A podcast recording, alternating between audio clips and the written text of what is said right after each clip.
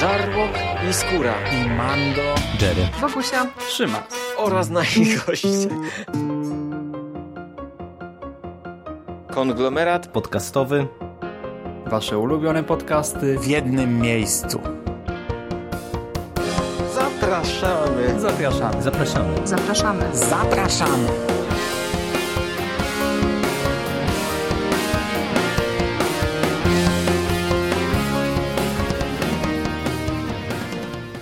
Witam w kolejnym odcinku konglomeratu podcastowego. Z tej strony Michał Rakowicz, czyli Jerry. I zapraszam na omówienie kolejnego, już czwartego tomu cyklu Hellboy. Od paru miesięcy opowiadam Wam tutaj systematycznie o kolejnych odsłonach tego świetnego wydania, tego świetnego wznowienia od Egmontu. Doczekaliśmy się całkiem niedawno tomu czwartego, który zbiera wcześniejsze dwa wydania zbiorcze z opowiadaniami Lichwiarz oraz Trollowa Wiedźma. W sumie dostajemy tutaj aż 10 opowiadań o różnej długości, dlatego że tutaj mamy i historie kilkuzeszytowe, i takie shorty krótsze. I tak jak wspominam, są to opowieści zebrane wcześniej w dwóch tomach, z drobnym wyjątkiem, dlatego że nie dostaliśmy w tym tomie historii zatytułowanej Kret, która była pierwotnie wydana w Lichwiarzu, w wydaniu zbiorczym Lichwiarza i innych opowieści, a to dlatego, że w ramach tej Library Edition, czyli tego wznowienia, które nam Egmont serwuje, ta historia będzie w tomie kolejnym. I tak jak wspomniałem, mamy do czynienia tutaj z opowiadaniami, czyli z tym, za co wielu Hellboya ceni najbardziej. Przy czym jest to też tom specyficzny, bo z perspektywy czytelników samego Hellboya po raz pierwszy Mike Mignola oddaje tutaj rękę jeżeli chodzi o rysunki innym twórcom. Pojawia się ich tutaj kilku, no i jest to zmiana widoczna. Przy czym ja od razu Wam powiem, że ja jestem bardzo zadowolony z tej zmiany. Nie to, żebym rysunków Minioli nie lubił, bardzo je lubię oczywiście. Podoba mi się kreska i ta, ten jego koncept na, na rysunki. Natomiast tak jak wielokrotnie o tym w różnego rodzaju podcastach o komiksach wspominałem, ja jestem fanem, jeżeli przy tak długich seriach dostajemy właśnie takie przerywniki w postaci historii prezentowanych z innej perspektywy, przez innego rysownika. No i tutaj gra to fenomenalnie, tym bardziej, że akurat bardzo dobrze w mojej ocenie rysownicy dostosowali swoją kreskę, swoje rysunki do poszczególnych opowieści, może z wyjątkiem jednej historii, ale to wyjaśnię, co mam na myśli za chwilę. Cały tom po krótkim wstępie otwiera nam opowieść Lichwiarz. Jest to historia, która otrzymała nagrodę Eisnera w, bodajże w 2008 roku za najlepszą miniserię. Jest to świetna historia. Historia z rysunkami Richarda Corbena, rysunkami zupełnie innymi od tego, do czego przyzwyczaił nas Mignola. Te rysunki są takie, powiedziałbym, brudne, ale z bardzo dużą ilością detali, bardzo momentami naturalistyczne i powiem Wam, że one się sprawdzają w tej historii doskonale, naprawdę doskonale. To jest bardzo mocna historia z bardzo mocną puentą, która opowiada o tym tytułowym liświarzu, demonie, który no, nawiedza pewne miejsce w Stanach Zjednoczonych. To jest też ciekawostka. Mike Mignola relatywnie rzadko w swoich historiach poruszał właśnie wątki z folkloru amerykańskiego. W tym momencie po taką opowieść sięgnął. No i naprawdę całościowo ta historia robi piorunujące wrażenie, naprawdę. I od strony fabularnej, ale przede wszystkim też od strony graficznej, bo naprawdę tutaj mamy parę takich kadrów, które gwarantuje zrobią na Was piorunujące wrażenie i będziecie je po prostu pamiętać długo, długo po lekturze. Ja nie będę y, mówił o wszystkich tych historiach, dlatego że część z nich to są krótkie opowieści. Chciałbym się skupić właśnie na kilku tych najbardziej y, charakterystycznych z tego tomu, czy, czy najważniejszych, albo właśnie na tych, które mają innych rysowników. Y, I kolejnym, kolejną taką historią jest Wampir z Pragi. Historia, która była zaprezentowana w tomie Trollowa Wiedźma i inne opowieści. W przypadku tej historii za rysunki odpowiada e, Craig P. Russell. E, no i to jest e, ta historia, o której ja mówię, że troszeczkę mam problem z tymi rysunkami. To jest historia nieco żartobliwa. Ona jest utrzymana w zupełnie innym tonie w stosunku do tego, co widzieliśmy w Lichwiarzu. Tam było brudno, ponuro. Tutaj to jest historia mm, trochę humorystyczna, e, trochę taka wariacka, głupawa nawet momentami bym powiedział. E, I te rysunki odstają. One się bardzo, bardzo mocno wybijają od tego, co e, widzimy i w tym tomie, i u innych rysowników. To jest zupełnie inaczej przedstawiony Hellboy i też zupełnie inaczej pokolorowany. Przy czym, e, tak jak to wyraźnie odstaje od całości tomu, to ja to kupuję. Tak jak wspomniałem, wiecie, mamy inną wizję, e, mamy bardzo fajne otwarcie tej opowieści, bo tutaj e, mamy taki segment, w którym w krótkich słowach są nam zaprezentowane duchy Pragi i to jest naprawdę parę kadrów, które robi, robią świetne wrażenie. I całościowo, pomimo że mnie te rysunki nie przekonują, to ja i tak e, tą historią byłem kupiony. E, tak jak e, to było w przypadku kolejnej opowieści, która również robi rewelacyjne wrażenie właśnie ze względu na szatę graficzną, na oprawę graficzną. I mam tutaj na myśli historię Ci, którzy na statkach ruszyli na morze. I to jest e, też opowieść e, z tomu e, Lichwiarz, zilustrowana przez Jasona Shawna Aleksandra. I tak jak tutaj fabularnie trochę ja miałem problem z tą historią, dlatego że e, Mignola sięgnął ponownie po ten taki folklor, powiedziałbym, amerykański i sięgnął do opowieści o piratach, konkretnie o Czarnobrodym.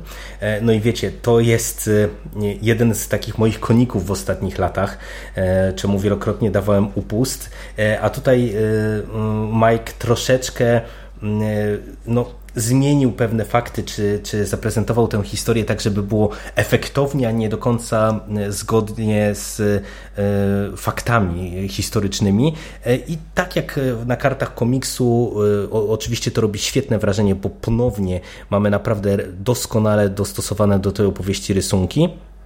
Tak fabularnie troszeczkę mniej mnie ta opowieść kupiła. Na wyróżnienie w tym tomie zasługuje Gul. E, I to jest e, historia przedziwna. E, sam Mike Mignola w posłowiu mówi o tym, że wielu czytelników ta historia odrzuciła i no ja wam powiem, że ja jestem w stanie zrozumieć e, dlaczego. Ze względu na to, że w wielu przypadkach e, my w tych historiach dostajemy po prostu kolejną legendę, kolejne spotkanie z jakimś demonem, potworem, z którym musi się Hellboy e, rozprawić. A tutaj teoretycznie, bazowo mamy do czynienia z kolejną tego rodzaju opowieścią, czyli mamy tego tytułowego gula, z którym Hellboy musi się w pewien sposób rozprawić. Z tym, że e, to, co tutaj jest odmienne, to jest e, kwestia formalna, dlatego że ten gul mówi wierszem. Tutaj Mike Mignola wykorzystał fragmenty dwóch poematów. I wszystkie zdania wypowiadane przez Gula, czy, czy takie myśli, które słyszymy, to są fragmenty wierszy, E, I wiecie, to powoduje, że ta narracja jest bardzo specyficzna. E, do tego jeszcze e, widzimy w trakcie całej tej historii fragmenty programu telewizyjnego z adaptacją Hamleta i to także powoduje z jednej strony bardzo dobre podbudowanie i podbicie klimatu, z drugiej strony troszeczkę rozbija nam narrację.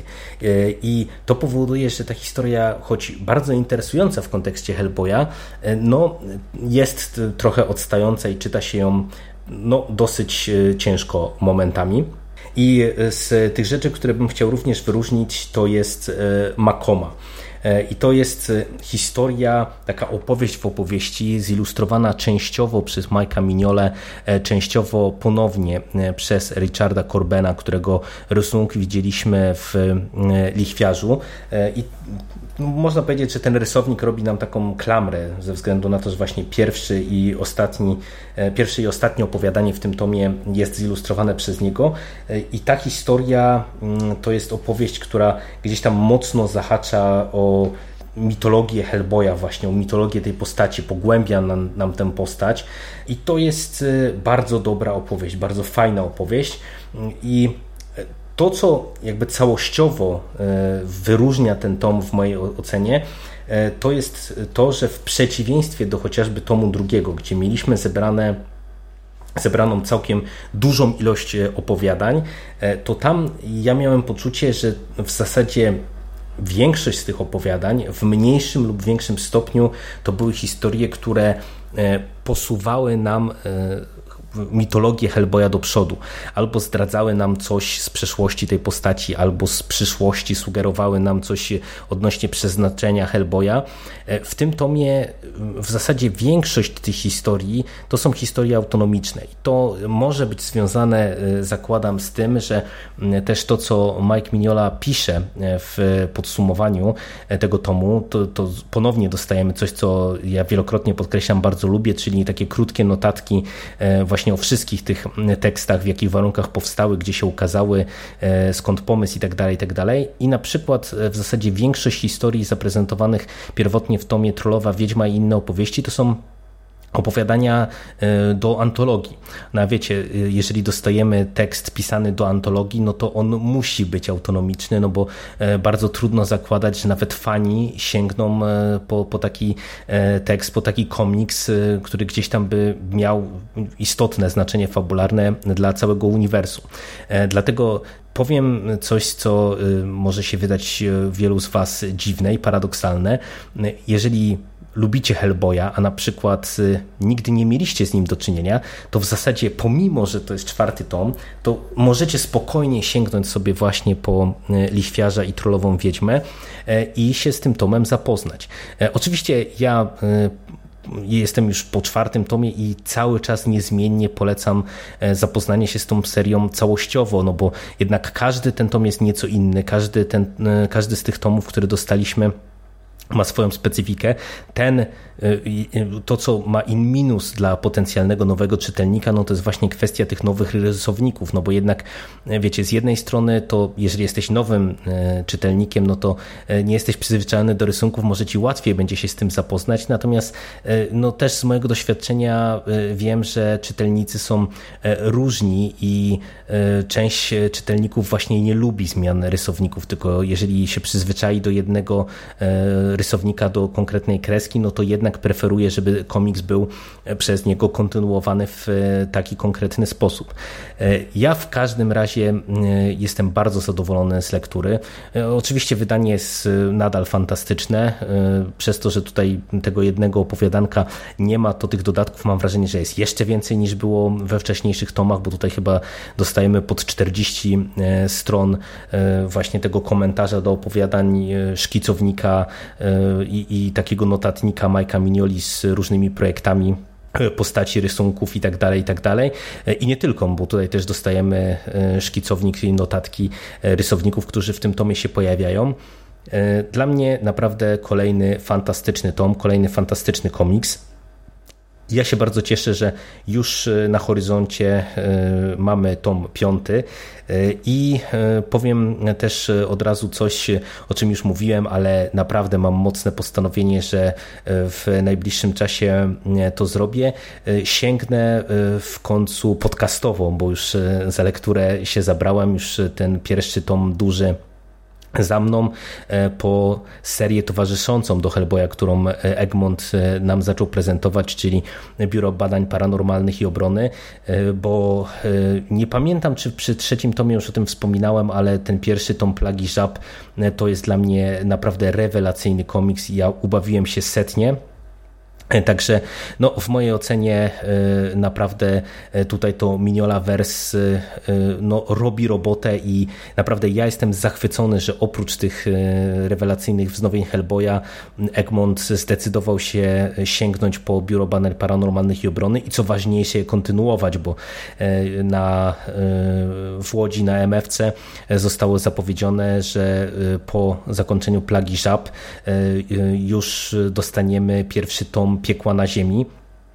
A to jest o tyle ważne, że z Hellboyem tak naprawdę to wkrótce się będziemy rozstawać, bo e, do końca całej tej serii zostały nam tylko dwa tomy, a Biuro Badań Paranormalnych i Obrony e, to jest seria dużo dłuższa, bo e, nie dość, że to jest opowieść ciągle kontynuowana, to wydaje mi się, że e, w tej pierwszej fali mamy właśnie tam chyba cztery tomy e, związane z plagą żab, e, ten, ten 1946-48 Biuro Badań Paranormalnych i Obrony i później te, tego piekła na ziemi, to nie wiem, czy nie ma pięciu tych omnibusów, czy sześciu, więc to dużo dobrego przed nami, ale to jest już dyskusja na inny podcast. Ja jeszcze raz serdecznie Wam polecam.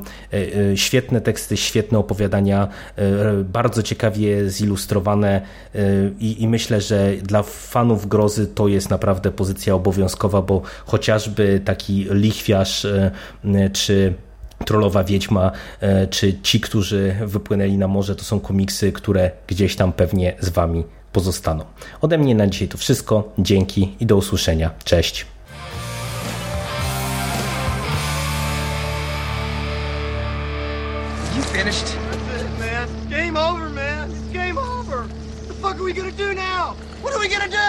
It's over. Nothing is over. Nothing. You just don't turn it off.